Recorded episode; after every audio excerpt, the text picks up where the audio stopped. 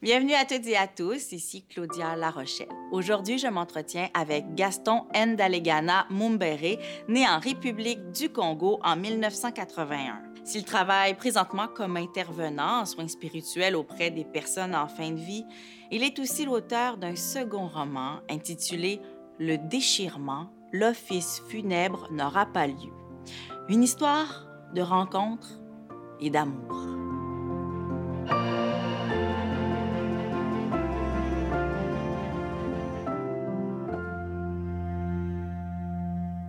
Ah, les lettres, les correspondances et le style épistolaire. Ouais, ça a de quoi combler les plus romantiques d'entre nous et depuis la nuit des temps.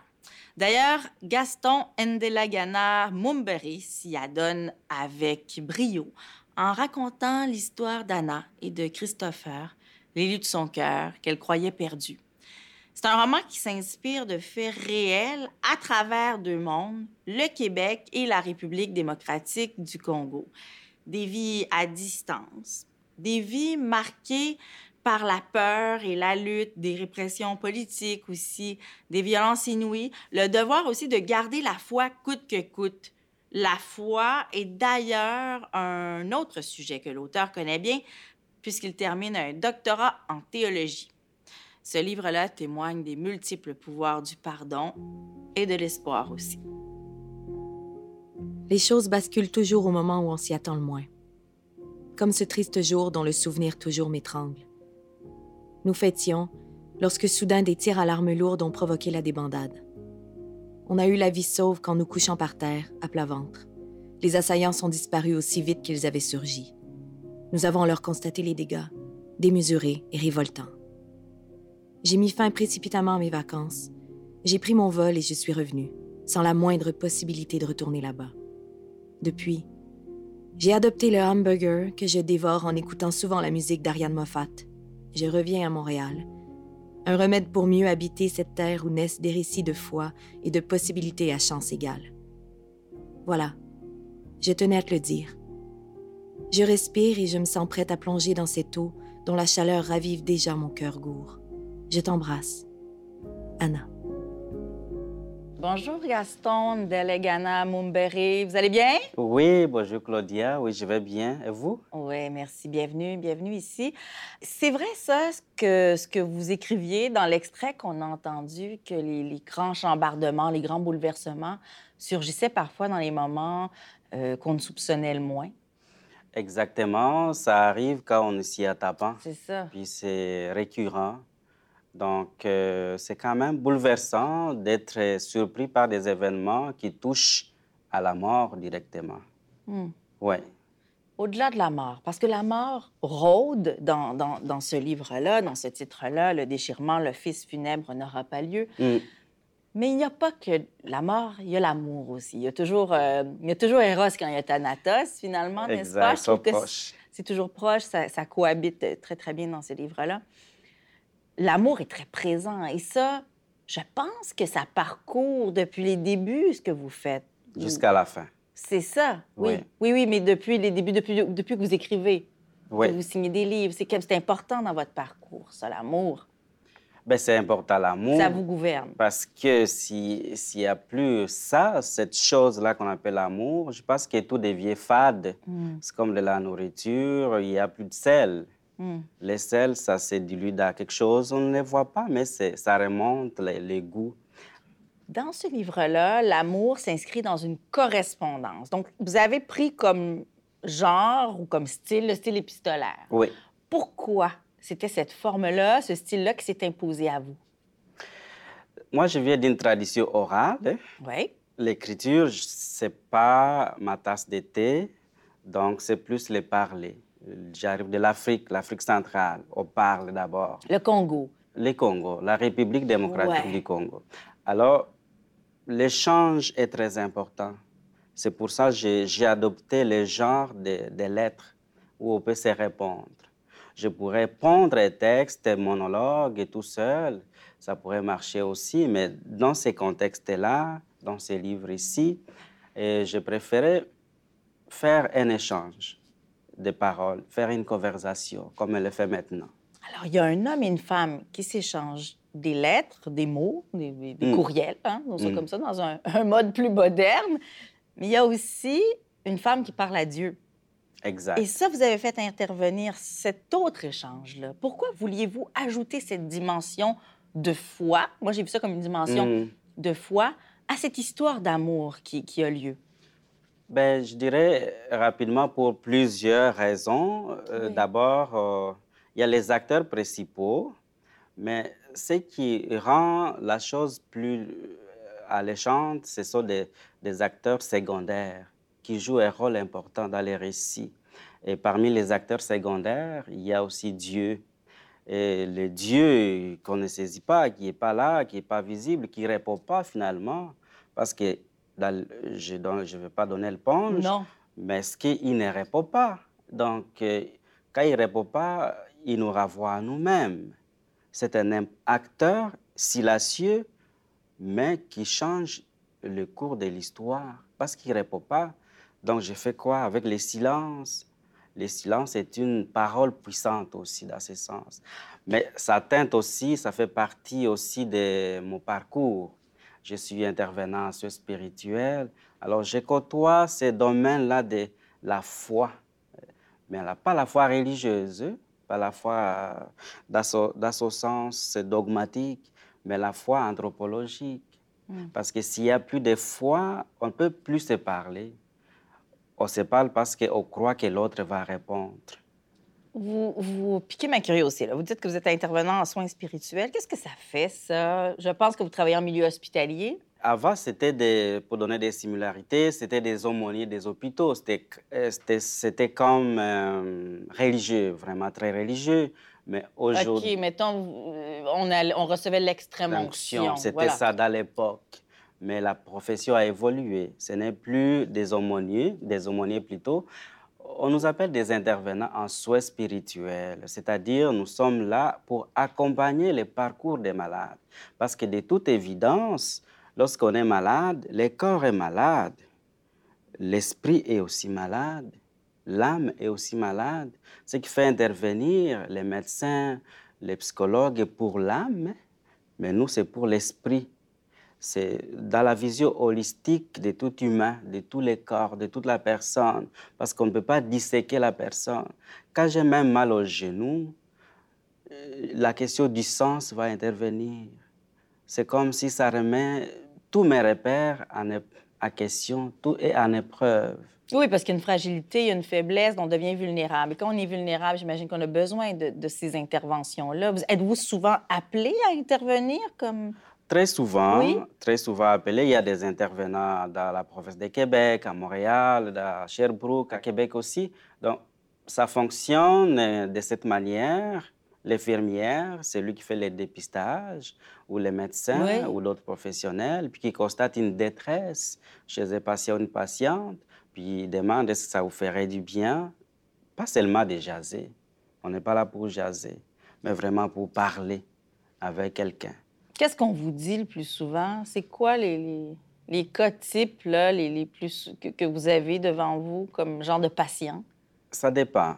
Moi, je travaille dans l'unité des soins palliatifs. OK, les gens en fin de vie. Ça, c'est à fin de vie. Je, peux, je travaille aussi en médecine interne, où c'est l'investigation, où on ne sait pas si on a un cancer ou non. Oui, Puis là, ça, ça chamboule toute, toute votre vie. bien sûr. Puis on, on a besoin de verbaliser aussi. Moi, ça m'a déjà fait du bien de verbaliser quand j'en avais besoin. Puis j'ai- ressenti les souffles revenir. Donc, quand on a fait l'expérience d'être attendu, d'être écouté, d'avoir un interlocuteur crédible, c'était soin Hmm. inestimable. Ouais. Puis en, en quoi est-ce que l'écriture peut devenir justement une manière d'embrasser la foi? Parce que pour vous, visiblement, l'écriture, c'est devenu, euh, c'est devenu une, Exact. une foi. La foi, l'expression de la foi, finalement. C'est- C'est un cheminement spirituel Ouais. aussi pour moi, Ah, l'écriture. Je, je chemine. En fait, ce n'est plus des traces sur papier. Les traces sur papier, c'est comme l'absence d'une relation. C'est comme l'absence d'une parole en attente d'une lectrice, lec- d'un lecteur. Alors, c'est c'est plus que, c'est plus que l'alphabet couché sur papier. C'est l'absence d'une parole. Et lorsque quelqu'un rentre dans le livre, il est comme en relation avec ce qui est absent. Et c'est cette parole, ce qui fait cheminer, mais aussi pour moi, c'était un cheminement personnel, un cheminement spirituel personnel dans, dans ma situation. ma situation est complexe. Et je, euh, j'arrive des pays où c'est pas facile. Donc, le fait d'écrire, c'est pour moi une libération. Absolument. Une libération entre le silence ou la résignation ou est-ce que je dois parler Est-ce que je dois écrire Comment Est-ce que j'ai dit tout ou la moitié? Donc, c'est toutes ces questions pour moi qui sont spirituelles. Oui, et donc dans le déchirement, l'office funèbre n'aura pas lieu. Le mode de la fiction est vraiment un mode qui était tout indiqué pour vous. Exact. À travers ces personnages-là. J'aurais pu faire une écriture engagée ou genre documentaire, mais il me semble que dans la fiction, on, on va ailleurs. On se permet un monde de liberté, un, un monde où il n'y a plus de Kalachnikov ben, ou si je les amène, c'est pour les, les, détruire. Donc, c'est... On peut vivre dans la fiction, mais pas rêver dans la sens de l'utopie, mais la fiction au vrai sens du terme. Et là, on va où avec le déchirement? On va, on suit le parcours d'un couple, un homme, mm -hmm. une femme qui s'aiment. Euh, et là, je révèle rien, c'est parce que je veux pas trop révéler de choses, je veux pas aller euh, dire le punch final, mais on peut le dire. Donc, ils ont, ils ont une correspondance. Et euh, on sent qu'ils sont dans des mondes diamétralement opposés. C'est déchirant. C'est déchirant. Exact. Il y a ce déchirement-là. Il y a le déchirement entre le nord et le sud. Voilà. Le Congo, le, Congo, Canada. le, Québec, le Québec, le Canada. Il y a le déchirement entre, entre la, le silence ou la parole. Voilà. Il y a le déchirement entre la résignation ou la justice. Est-ce que je me résigne quand j'ai été violée? Ou bien je, prends le courage de dénoncer, de porter plainte. Puis c'est déchirant parce que celui qui m'a violée, il est plus proche de moi. Peut-être c'est mon voisin. C'est déchirant, c'est le père de mes enfants. C'est. Qu'est-ce que j'ai fait avec tout ça? C'est lourd à porter, c'est déchirant toute sa vie. Puis il n'y a pas de réponse. La réponse, c'est la lecteur, la lectrice plutôt, puis le lecteur qui peut proposer quelque chose à ces déchirements-là. Donc, vous êtes confronté, même dans, votre, dans la littérature, dans vos mots, mais comme auprès de ces patients-là dans les hôpitaux, toujours à des déchirements, des déchirements spirituels, des déchirements moraux, des luttes euh, intérieures chez, chez, ces gens qui sont fragilisés. Euh, je, je, crois que tout... Ben, je ne vais pas faire une déclaration universelle, mais, mais est-ce que notre vie n'est pas déchirante du matin au soir? Quand même, oui, assez. On est, on est toujours dans des exact. questionnements. Le on soir, prend gauche, droite, on continue. Exact. Ouais. Traditionnelle crémeuse. oui. Ça, c'était petit déchirement. Un petit, petit. Exact. Ouais. Il y a des gros déchirements de la vie. Les soirs, on arrive chez lui les soirs. D'ailleurs, la première phrase de mon livre, c'est les soirs. Pourquoi c'était important que vous campiez ça de cette manière-là, avec ce, ce, ce, niveau du jour? Et parce que j'ai l'espoir qu'il y aura le lendemain, qu'il y aura le matin. J'ai passé toute ma journée avec toutes sortes de questions déchirantes. Est-ce que j'envoie l'argent à ma petite sœur qui est en Afrique? Pourquoi je lui envoie l'argent? Est-ce que je ne lui envoie pas assez? Oui, c'est déchirant. Et puis j'arrive chez moi, je suis fatigué, je suis déchiré par toutes ces questions. Mais j'ai l'espoir. Hmm. Cher Christopher, depuis nos retrouvailles, je suis hantée par un rêve dont tu es l'acteur principal. C'est surtout la finale qui me préoccupe.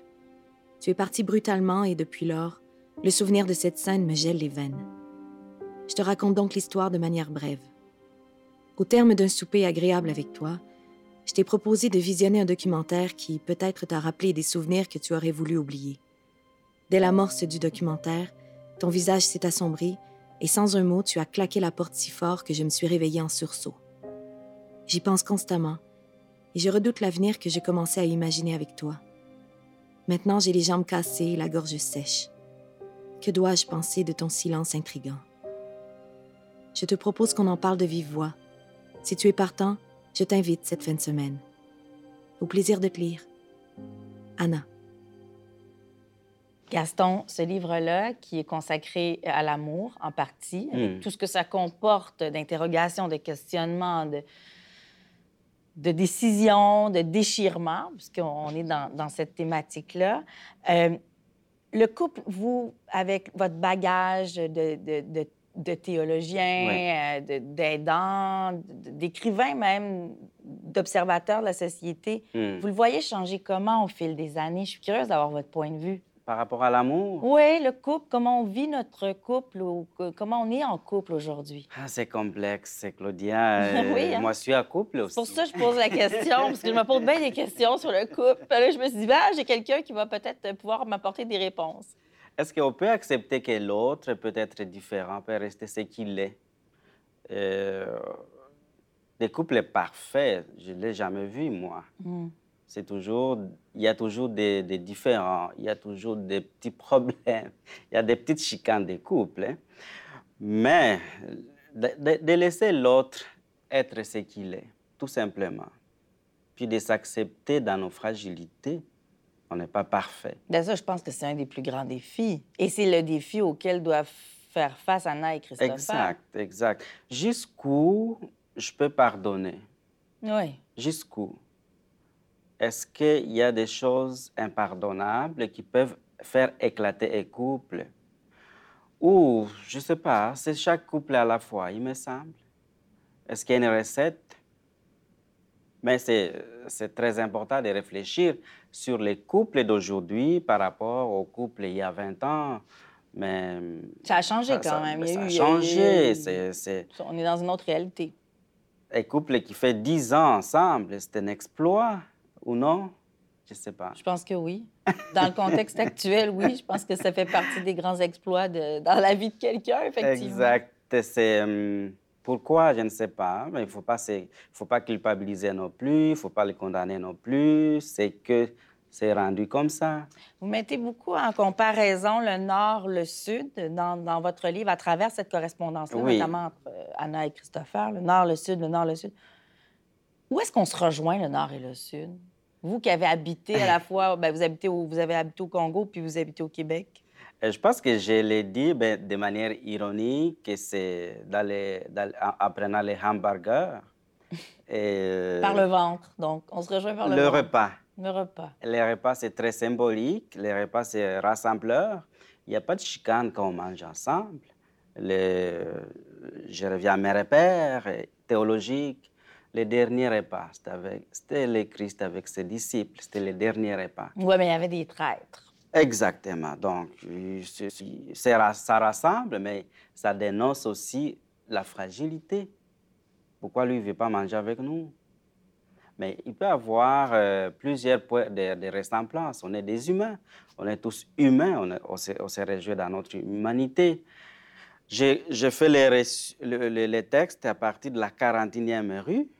C'est la rue, curieusement, qui sépare les quartiers de Limoilou et de Charlebourg.